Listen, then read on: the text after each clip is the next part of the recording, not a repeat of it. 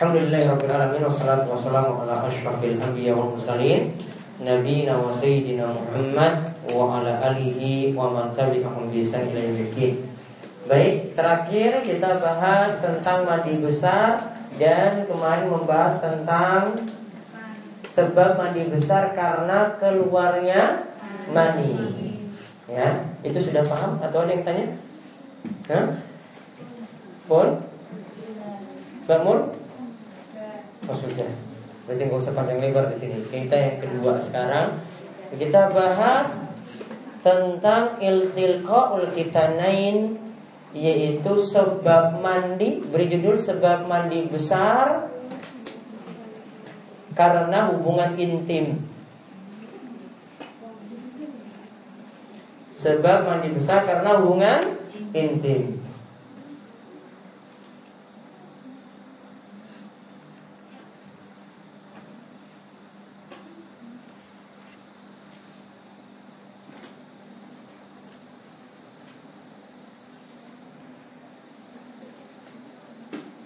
Beri catatan jika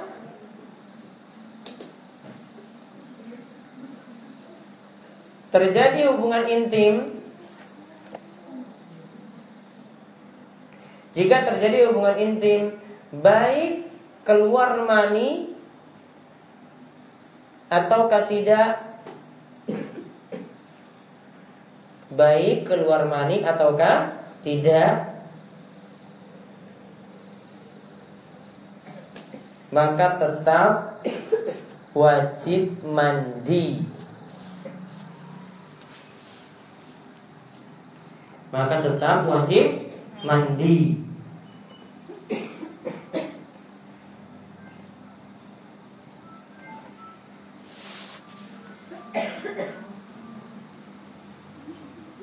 Nah sekarang di sini nanti ada beberapa hal di sini disampaikan oleh Syekh Abu Malik kaitannya dengan masalah menyentuh kemaluan. Nah sekarang dicatat poin penting seputar hubungan intim.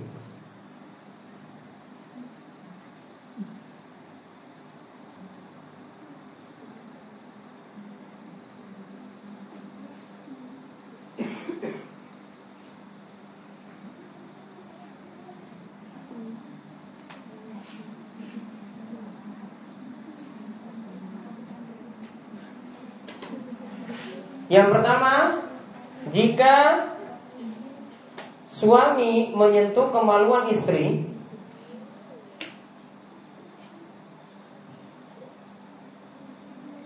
jika suami menyentuh kemaluan istri,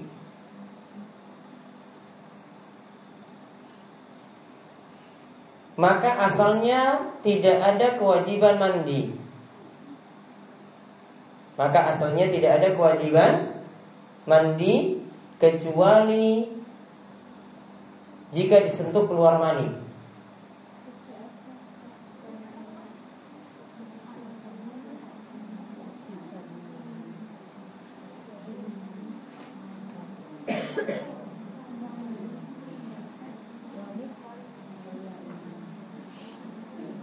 Dan di sini ada perkataan dari saya sebutkan saya tidak catat dari Ibrahim An-Nakhai Ketika itu dia ditanya ada seorang suami yang menyetujui istrinya ya di selain kemaluannya, kemudian keluar mani. Maka ketika itu Ibrahim an ini mengatakan yang tasil huwa suaminya itu mandi wala taktasil hiya dan istrinya tidak mandi. Akan tetapi hendaklah si istri e, membersihkan atau mencuci apa mani yang terkena pada badannya. Kemudian yang kedua,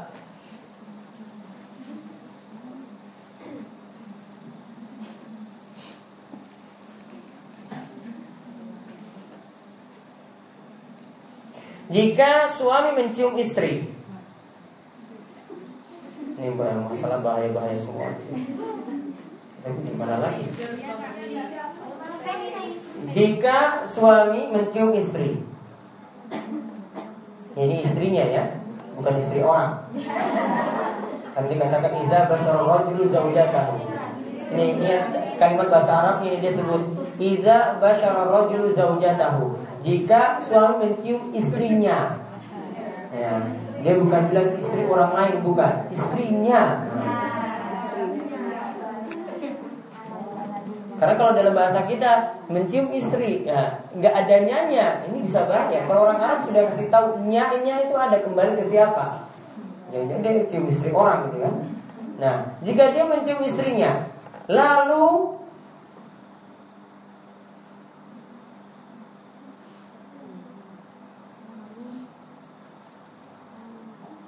Lalu air mani pada suami itu keluar dan istri tidak. Suaminya luar biasa berarti. Ya. Air mani pada suami itu keluar dan istri tidak.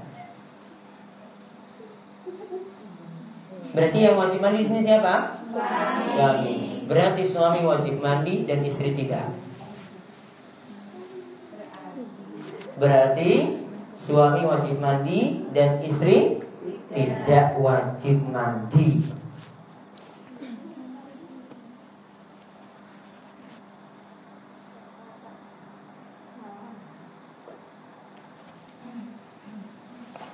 Kemudian yang ketiga. Nah ini biasanya terjadi kasus. Ya, catat ini penting. Nanti setelah ini malah nanya lagi seperti ini. Jika suami menyetubuhi istrinya, jika suami menyetubuhi istrinya, Kemudian istrinya mandi.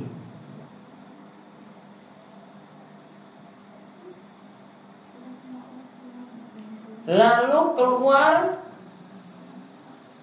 sisa mani.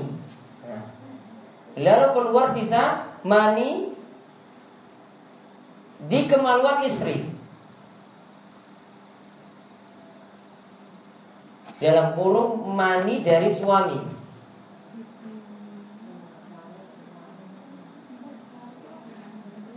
Maka si istri tidak mengulangi mandi.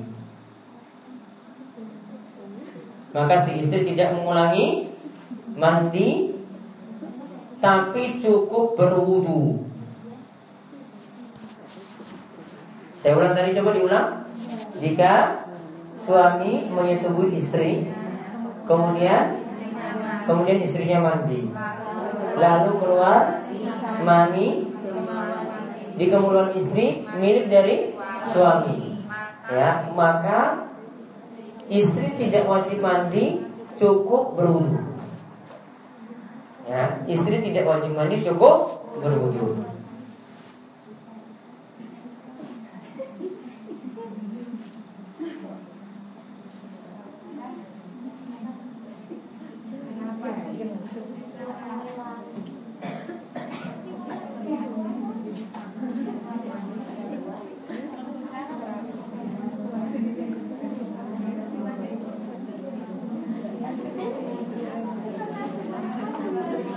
Sekarang misalnya ada kasus. Yang keempat sekarang keempat. Kalau yang ketiga paham kan? Ya, jadi nggak ada yang tanya-tanya itu lagi ya. Yang keempat. Nah sekarang ini kalau Misalnya yang terjadi Kan Nabi SAW itu menikahi Aisyah ketika Aisyah belum balik. Usia 6 tahun. Namun disetujui, disetujui ketika usia 9 tahun Ketika sudah balik Ingat ya baliknya orang Arab beda dengan baliknya orang Indonesia. Kalau 9 tahun mungkin ya yang perempuan belum ada apa-apa. Tapi kalau orang Arab itu sudah ada sebagian yang balik seperti itu. Bahkan mungkin sebagian wanita di tempat kita juga ada yang baru 9 tahun sudah balik. Nah di sini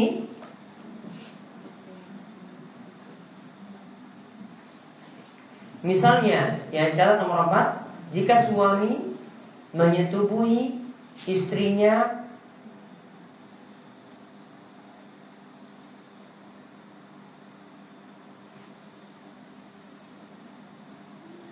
yang belum haid atau belum balik. Di sini dikatakan saya terangkan dulu kalau belum haid karena ada sebagian wanita sampai besar pun dia eh, punya penyakit ya tidak pernah datang bulan. Ya, Ini tidak pernah datang bulan. Kalau tidak pernah datang bulan, ada kemungkinan hamil atau tidak? Tidak. Intinya dia tidak pernah datang bulan. Namun dia disetujui suaminya. Ya, dia disetujui oleh suaminya ketika itu. Ya. Maka si wanita tetap wajib mandi.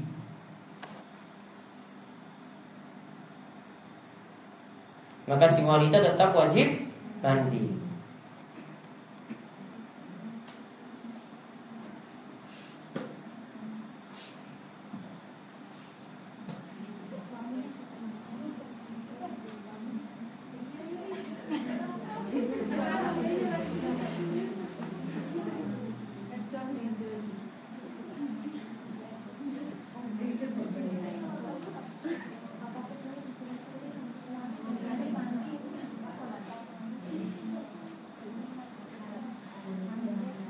Nah, empat saja yang saya saya sebutkan untuk kesempatan kali ini.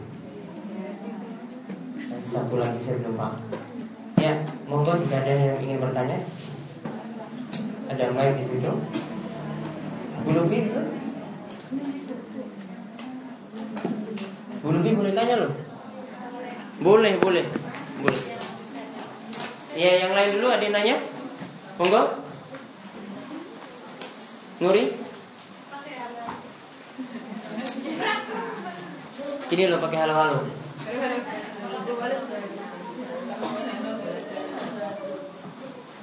Gak usah nih, Iya.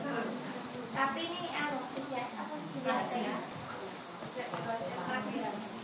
Misalkan mengakikoi orang yang sudah dewasa, mau dari bayi belum pernah diakikoh, terus sudah dewasa sampai tua itu belum diakikoh, bahkan sampai mati itu katanya nggak perlu diakikoh ya kalau sudah meninggal. Baik. Terus, Jelas pertanyaannya? Terus pertanyaannya, misalkan masih kecil, terus usia kira-kira punya niatan untuk akikoh tapi belum mampu, tapi sebelum niat terlaksana kok anak sudah meninggal itu kalau anak masih kecil itu boleh nggak akikoh pada saat sudah meninggalnya? Baik. Jadi ada dua perihal di sini yang ditanyakan. Yang pertama, gimana kalau mengagikoi ketika orang itu sudah dewasa? Dan yang kedua, bagaimana mengagikoi ketika anak yang masih kecil namun sebelum diagikoi sudah meninggal dunia? Maka untuk yang pertama mengagikoi ini perlu dipahami akikoh menurut pendapat kebanyakan ulama akikoh hukumnya sunnah bukan wajib. Itu yang harus dipahami Sehingga kalau orang itu tidak lakukan akikoh tidak berdosa Namun sunnah ini jangan ditinggalkan Dan saran saya Kalau bisa Kalau punya anak ya Jangan cuma selapanan Ya Jangan cuma selapanan Karena selapanan ini tidak Ya tidak menunjukkan ada keberkahan di situ Kalau diakikoi Ya sebagaimana kata Nabi SAW kalau orang itu diakikohi maka akan terlepas sebagaimana orang punya utang punya gadean itu terlepas. Maka ini lebih dipentingkan itu akikoh daripada selapanan. Paham ya? Maka dahulukan akikoh terlebih dahulu. Kalau dia tidak mampu lakukan pada hari H yaitu H plus 7 Ingat hitungannya, kalau anak lahir pagi, maka hari itu sudah masuk hitungan. Misalnya saat ini hari Jumat, Jumat, Sabtu, Ahad, Senin, Selasa, Rabu, Kamis. Kamis berarti nanti akikoh. Namun kalau lahirannya itu ba'da maghrib, ini Jumat nih nggih, ba'da maghrib, Jumat ini nggak masuk hitungan. Karena sudah ganti hari. Ya dihitung dari Sabtu. Sabtu Ahad Senin Selasa Rabu Kamis Jumat. Jumatnya akikohnya Nah sekarang tadi masalahnya bolehkah diakikoi ketika dewasa Ingat akikoh itu tanggung jawab orang tua bukan anak Sehingga kurang tepat kalau anak itu akikoi dirinya sendiri Adapun hadis yang menyatakan Nabi SAW itu akikoh ketika beliau dewasa karena belum diakikoi ketika kecil hadisnya doif. Hadisnya itu lemah. Sehingga tidak bisa berdalil dengan hadis tersebut. Yang tepat bagaimana? Kalau mau diakikoi ketika dewasa orang tua yang nanggung, bukan lagi anak. Ya, adapun orang tua ketika tidak mampu saat kecil maka sudah gugur kewajibannya karena akikoh itu bagi yang mampu. Jadi ketika bayinya lahir hari ketujuh mau diakikoi, aduh nggak ada uang, operasinya sudah habis-habisan, sudah nggak bisa lagi akikoh, maka gugur uh, sunnah akikoh tadi. Nah sekarang gimana kalau ia belum diakikohi malah sudah meninggal dunia. Tetap diakikohi juga ketika mampu. Saat mampu Walaupun sudah meninggal tetap diakikohi juga. Dan ini berlaku juga untuk bayi yang gugur dalam kandungan di atas 4 bulan. Karena sudah ditiupkan roh Maka tetap diakikohi dan tetap diberi nama. Namun kalau yang sudah lahir ya tetap juga seperti itu ya. Namun di sini lihat kondisi orang tua itu mampu atau tidak. Kalau tidak mampu jadi gugur. Kalau mampu disunahkan untuk akikah. Ada lagi? misalkan bayi gugur di atas 4 bulan, cara menghitung akikahnya itu ya berarti 4 bulan itu dihitung 7 hari setelah Ya, situ bebas. Bisa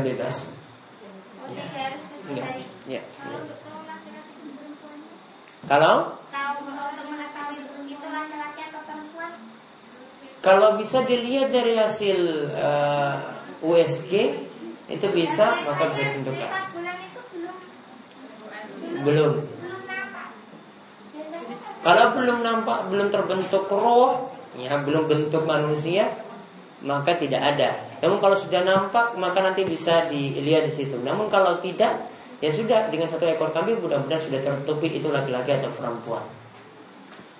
Ada lagi? Ya. Oke. Oke.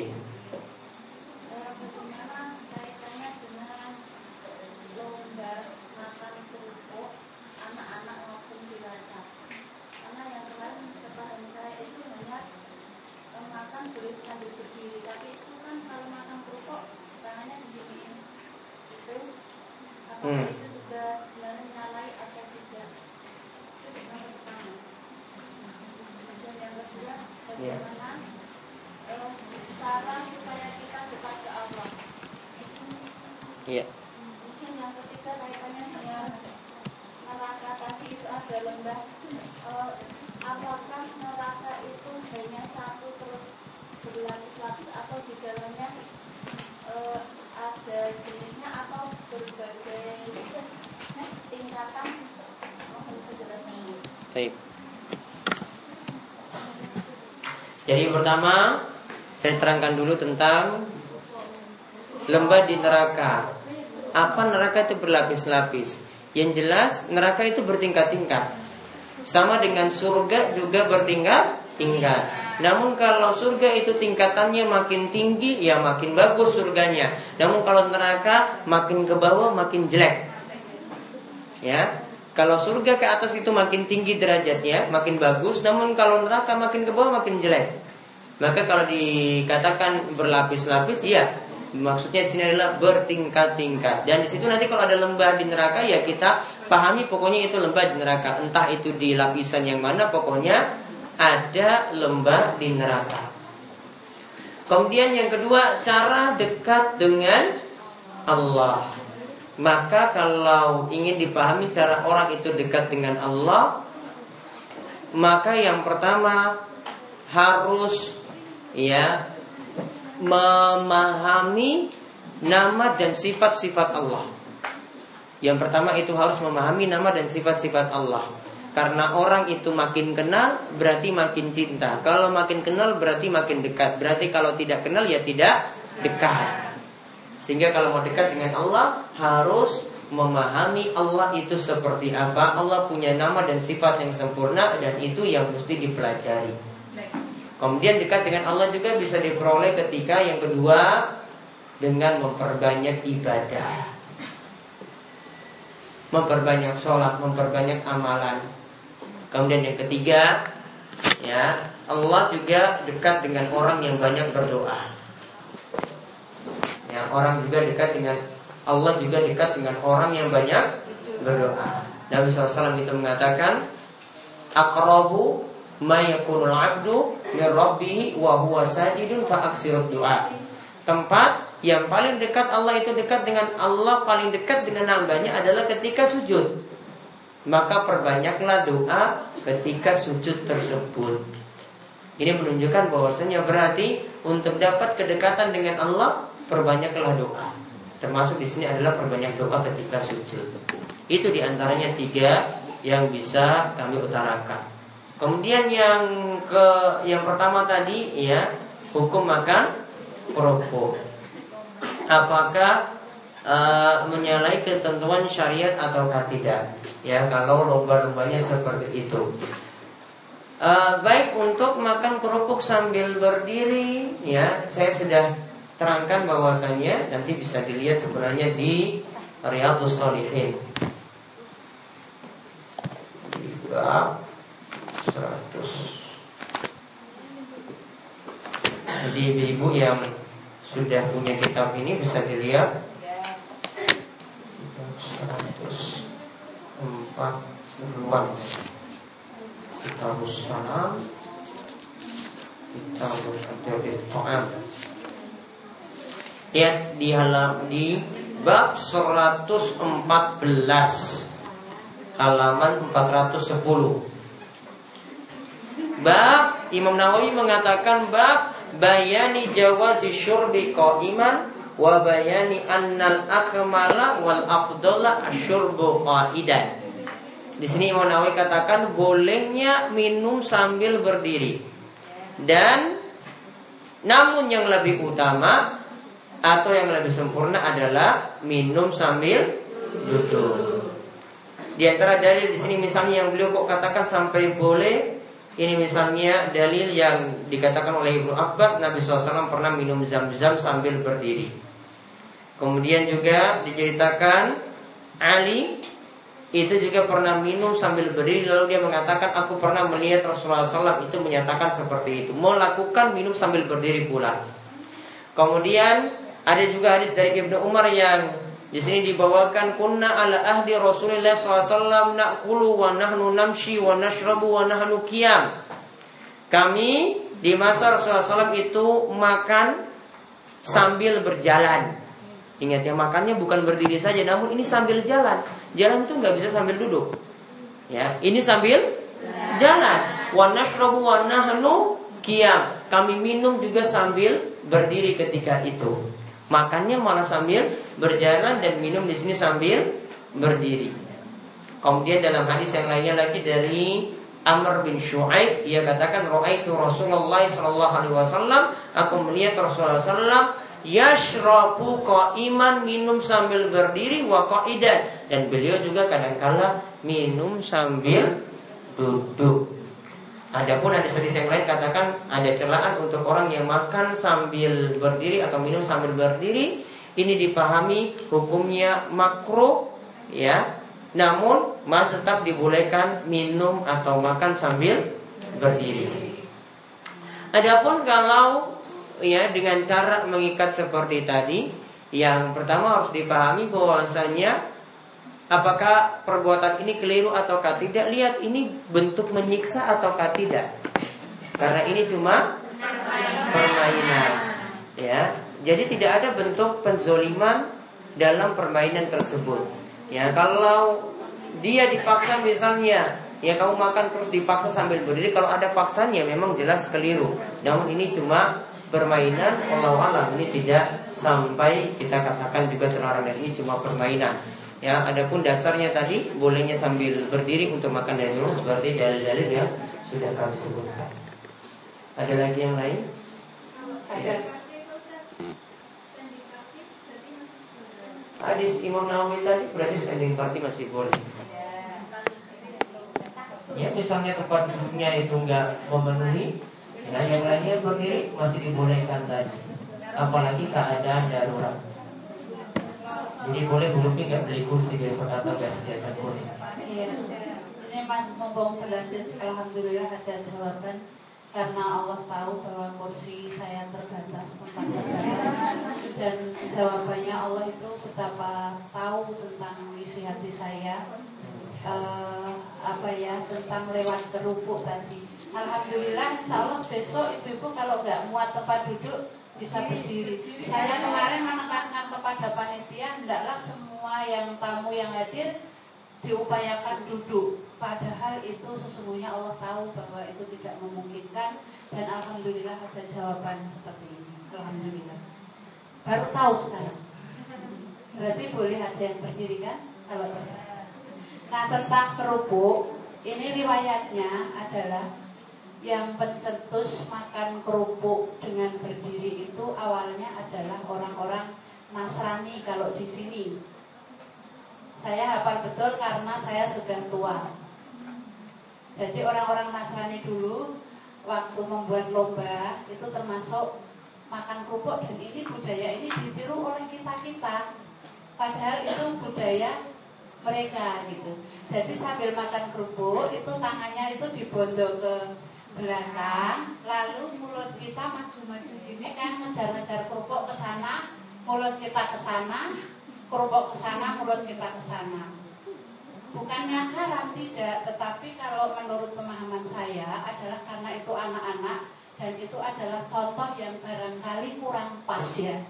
Kalau menurut saya ketika anak-anak nanti mempraktekkan makan begitu digantung di rumah, lalu dan itu tidak menutup kemungkinan loh ibu-ibu, ya, tidak menutup kemungkinan kita sebagai ibu adalah karena perilaku itu jelas terbayang di uh, di anak-anak. Jadi saya tidak tidak ini ya tidak tidak menyalahkan tidak, tetapi hendaklah uh, mungkin yang yang lebih lebih apa ya dicontoh untuk anak itu lebih lebih sopan gitu ya. Kalau kalau halal haram saya nggak tahu. Alhamdulillah itu tadi yang ke yang keduanya tentang mandi. Sesungguhnya mandi itu ada perintah nggak selain mandi junub? Karena terus terang saya itu tidak suka mandi. Ada ada kewajiban nggak untuk mandi? Mandi biasa Iya, kadang kan mandi ada yang sehari dua kali, ada yang tiga Tergantung kali. keperluan dan tergantung itu menyakiti orang lain atau tidak. Berarti kan tidak ada ini kan, Iya. tidak ada kewajiban untuk mandi berapa kali berapa kali kan? Iya. Tidak ada. Enggak. Iya. Terus Ntar saya tanggapi dulu yang pertama tadi. Uh, perlu dipahami tidak setiap meniru budaya orang Nasrani jadi tercela. Ya, misalnya kita uh, taruhlah budaya orang kafir itu memakai jas.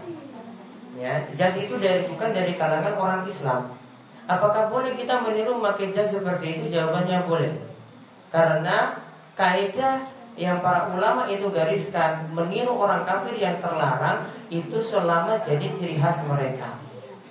Artinya kalau budaya itu sudah tersebar dan orang itu mengira pakai jas ini ini nggak mungkin saya sebut dia non muslim. Maka asalnya masih boleh ketika itu. Jadi kalau dikatakan cuma sekedar ini budaya orang kafir belum tentu itu jadi haram atau belum tentu itu jadi bermasalah sama seperti dalam masalah pakaian atau meniru gaya-gaya mereka yang lain kecuali kalau itu jadi ciri khas mereka. Jadi uh, perlu uh, di sini kita melihat terlebih dahulu ini masalahnya itu apa. Ya, dan ini ingat ini cuma sekedar permainan saja seperti itu. Dan sebenarnya kemarin untuk permainan ya, walaupun yang ini saya tidak perhatikan ya, namun barangkali yang hadir di situ ada juga yang mungkin mengkritisi setelah permainan itu terjadi. Kenapa dari awal itu tidak kritis? Gitu. Kenapa dari awal tidak kritis? oh gitu ya. Iya, harusnya harusnya begini untuk masalah seperti ini ya kritisinya itu langsung kepada kita kita jangan Oh, dulu kan, di sebentar. disebar di publish. Saya sudah pesan sama Burus. Iya. Jadi begini karena Burus bilang ada lomba makan kerupuk. Kalau bisa makan kerupuknya itu buat diganti yang lain gitu. Kenapa baru terjadi lomba baru sudah dikritisi Ya, seperti bukan. tadi? Jauh-jauh sebelum lomba. Jauh-jauh sebelum lomba sampaikan kepada kita biar kita ubah. Lomba sudah terjadi. Oh, berarti yang tidak menyampaikan adalah Bukan, masalahnya gini, kalau kritikan kita bawa keluar, ya, kritikan kita sampaikan keluar. Kenapa nggak ke kita yang mengadakan lomba? Ini namanya gibah.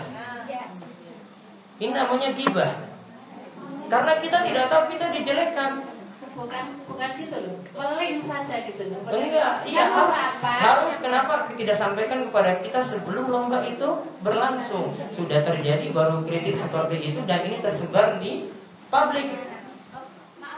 Iya, seperti itu yang terjadi. Ya kenapa tidak sampaikan pada saya sebagai sebagai penanggung jawab juga di sini? Kenapa sampai orang lain itu juga tahu? Saya lebih bertanggung jawab. Ya, saya lebih bertanggung jawab itu semuanya. Gitu. Ya, Jadi kalau mau kritisi langsung ke kita gitu. Jadi nggak sebar dulu kepada yang lain karena berita tadi itu saya dapat dari berita orang lain dulu nggak ada langsung kepada saya. Berarti ini bukan namanya kritikan. Kritikan itu langsung pada au kepada orang yang salah. Iya, jadi begini. Gitu. Awalnya begini, sebelum terjadi jauh-jauh hari mau rapat, saya sudah boleh sama Mbak Ros. Ini saya lakukan pun demi istilahnya itu demi Ya tapi tidak sampai berita itu kepada saya sampai hari H.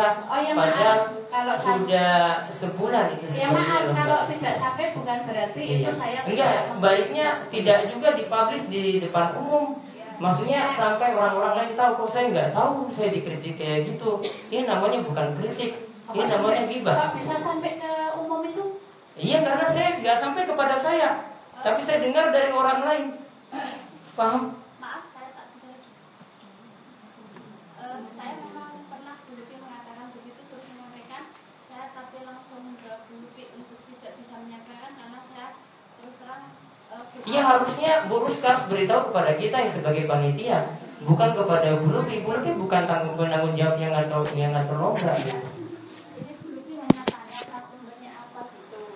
Iya, harusnya sampaikan kalau itu kritikan yang monggo sampaikan kepada kita kita di sini. Terus saya tanya juga berkurang kalau pada itu SMS. Iya, tapi nggak usah perlu disebar di depan dia orang lain bahwasanya ini per, per- apa perlombaan yang kurang syar'i. Harusnya beritahu kepada saya, nanti akan tahu. Ini kenapa kok tetap diadakan? Oh, itu ada yang nyebar kurang sehari gitu. Ya, ya buktinya isu yang sampai saya seperti itu. Oh, itu hanya isu kan, Pak? Hanya isu, iya, tapi kan juga nyelekit juga jadinya. Enggak, gini, kalau kalau sudah seperti itu, kalau menurut pendapat Ustaz gimana? Kan ini kan gini, makan kerupuknya itu adalah eh, cepat-cepatan, kemudian penuh-penuhan mulut, kemudian apa ya?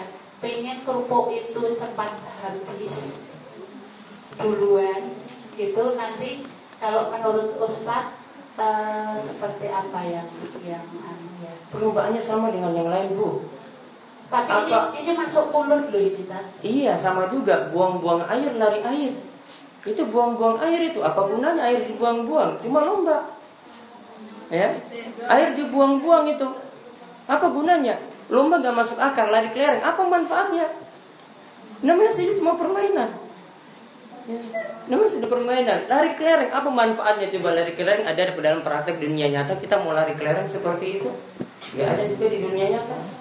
Namanya permainan, games. Selama tidak membuat lalai, kita tidak lalai. Kemarin lomba rampung sebelum zuhur. Semua sudah selesai. Saya rasa kalau game itu lebih diberi kebebasan gitu daripada yang lainnya. Kita game yang main-main gitu. Game itu bebas. Ya. Kenapa ada permainan-permainan anak-anak main di HP-nya seperti ini? Apa manfaatnya? Tidak ada manfaatnya itu. Lalai dari Allah, dia tidak lalai dari Allah, dia cuma main separuh, separuh waktu saja. Iya. Kemudian pertanyaan selanjutnya adalah ini sudah beralih nih Ustaz. Hmm, Jadi eh, kalau tadi kan eh, terserah ya istilahnya salah persepsi. Kalau saya awalnya ada masukan saja, saya sampaikan lewat burus, kemudian burus saya harapkan memasukkan lewat itu karena saya itu punya pemikiran bahwa itu cepat-cepatan memasukkan makanan ke dalam mulut itu menurut menurut hati saya sendiri.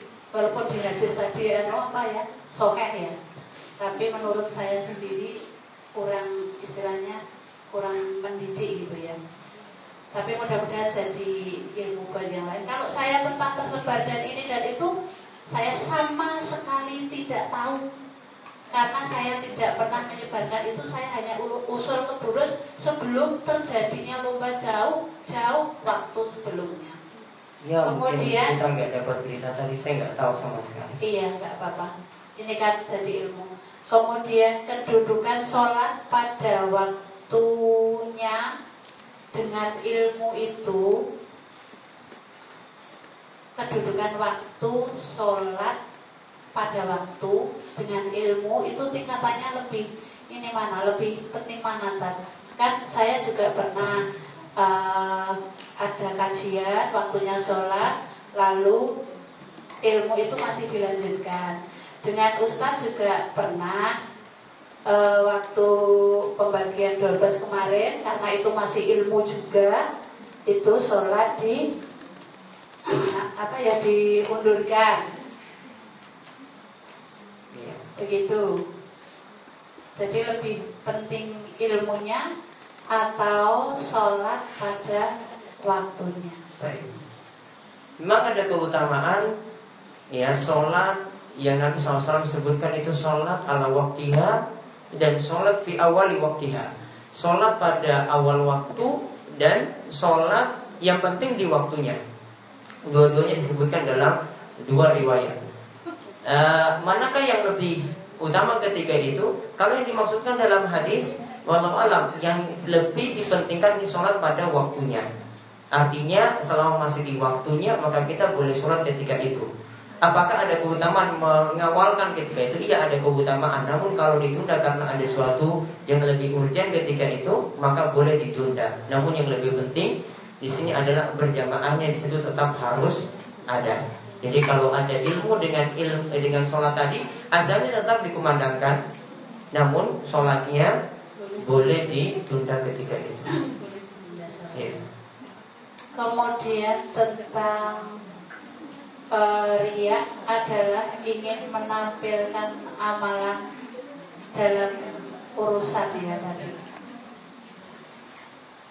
Uh, untuk mengetahui bahwa seseorang ria atau tidak ini kan tidak mudah kan tidak iya. bisa kan? Kita tidak bisa sama sekali.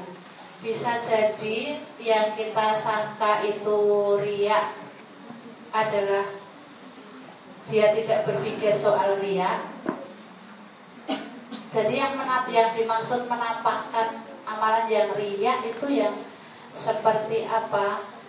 Karena ada yang sepertinya tampak riak tetapi sesungguhnya dia itu berlepas diri dari makhluk artinya tidak tidak apa ya tidak ingin uh, tidak ingin ter dinilai gitu ya sama manusia berlepas diri dari makhluk walaupun orang mengatakan itu pria gitu hmm. oh yang nampak ria seperti apa Baik.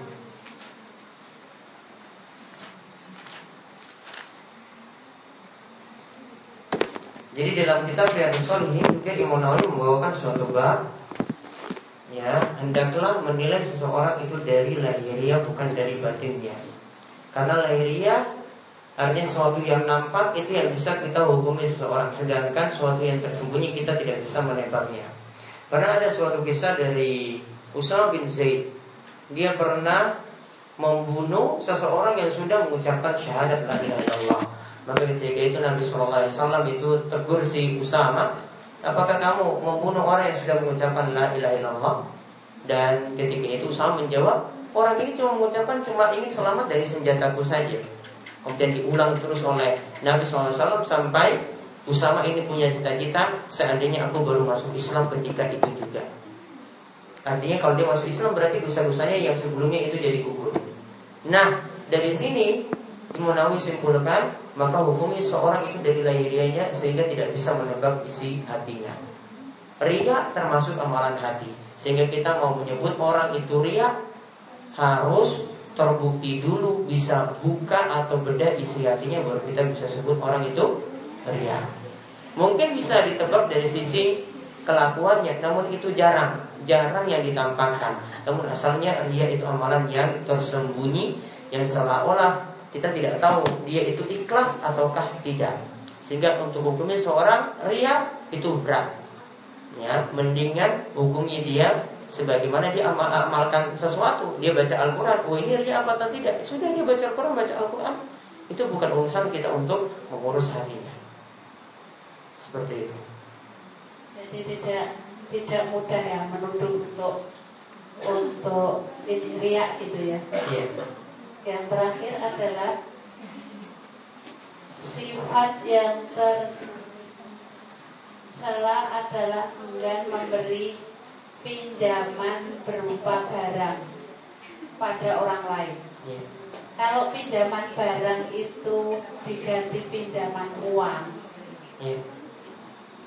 itu sama enggak ya su- yang susah memberi pinjaman uang sedangkan dia memiliki Hmm. lalu ada teman yang butuh kemudian susahlah meminjaminya itu termasuk enggak di dalam ini Barang di sini juga termasuk uang. Maka kalau tidak memberi bantuan berupa uang juga bisa tercela dalam ayat ini. Namun kadang seseorang harus menilai orang yang kita pinjamkan itu adalah orang yang amanat atau tidak. Jadi ketika dia melihat orang yang mau pinjam itu tidak amanat, maka boleh jadi dia tidak memberinya karena demi kebaikan orang yang minjam. Jadi tetap asalnya diperintahkan untuk memberikan pinjaman uang, namun kadang kita harus menilai satu sisi apakah orang yang kita nanti pinjamkan uang tadi dia bisa amanat atau tidak. Kalau tidak amanat, mendingan tidak usah dipinjamkan karena akan menyusahkan orang tersebut. untuk tahu amanat adalah dengan bukti langsung ataukah hanya dari mulut ke mulut Lihat rekam jejaknya. Ya. Lihat kalau misalnya orang mau, mau eh, kredit mobil kalau di sini, itu kan pasti yang ingin apa dari pihak dia tentunya kan nanti tanya-tanya dulu kepada tetangga karena mereka lebih tahu daripada orang ini ngaku-ngaku sendiri. Oh saya nanti akan kembalikan. Itu pengakuan dia. Namun orang-orang sekitarnya yang tahu dia punya rekam jejak yang jelek atau tidak. Nah biasanya dari orang lain bukan dari dirinya. bukan pengalaman langsung Pengalaman langsung dari dari kita. Kalau dia sudah pernah minjam kita nggak amanah Nah itu termasuk juga. Berarti kita sudah punya catatan Blacklist. hitam dari dia. Kalau hanya lewat mulut-mulut orang. Kalau tetangga-tetangga itu sudah sepakat Dia itu memang seperti itu orangnya Dalam hutang tidak amanat Ya berarti memang betul. Apalagi bukan satu dua yang ngomong Banyak. Kalau yang ngomong itu justru orang-orang yang tidak bisa dipercaya. Kalau ngomong orang-orang tidak bisa dipercaya Kalau lebih daripada Ya daripada satu Dan itu banyak yang ngomong seperti itu Ini tidak mungkin Karena itu bisa jadi berita yang benar ya karena kebanyakan kan dari mulut ke mulut itu sesungguhnya aslinya tidak demikian Ya. nah begitu Sudah cukup cukup menyita waktu Ya. Ini kemauan dia untuk pertemuan malam ini kita cukupkan mudah-mudahan bermanfaat. Ya, ada kurang lebihnya kami mohon maaf. Subhanakallahumma kita tutup kalian doa kepada majelis semoga. Subhanakallahumma bihamdika asyhadu an la ilaha illa anta astaghfiruka wa atubu ilaik. Assalamualaikum warahmatullahi wabarakatuh. Jika ada seorang wanita guguran sebelum janin terbentuk itu darah bukan termasuk nifas. Sebelum darah terbentuk berarti termasuk darah istimewa bukan nifas sehingga masih tak sholat. Apakah saat selesai sholat saat berjabat tangan dengan suami haruskah kita wudhu kembali saat kita akan membaca Al-Quran? Jawabannya tidak. Menyentuh tangan suami tidak berdasarkan wudhu. Iya. Ya, assalamualaikum warahmatullahi wabarakatuh. Aku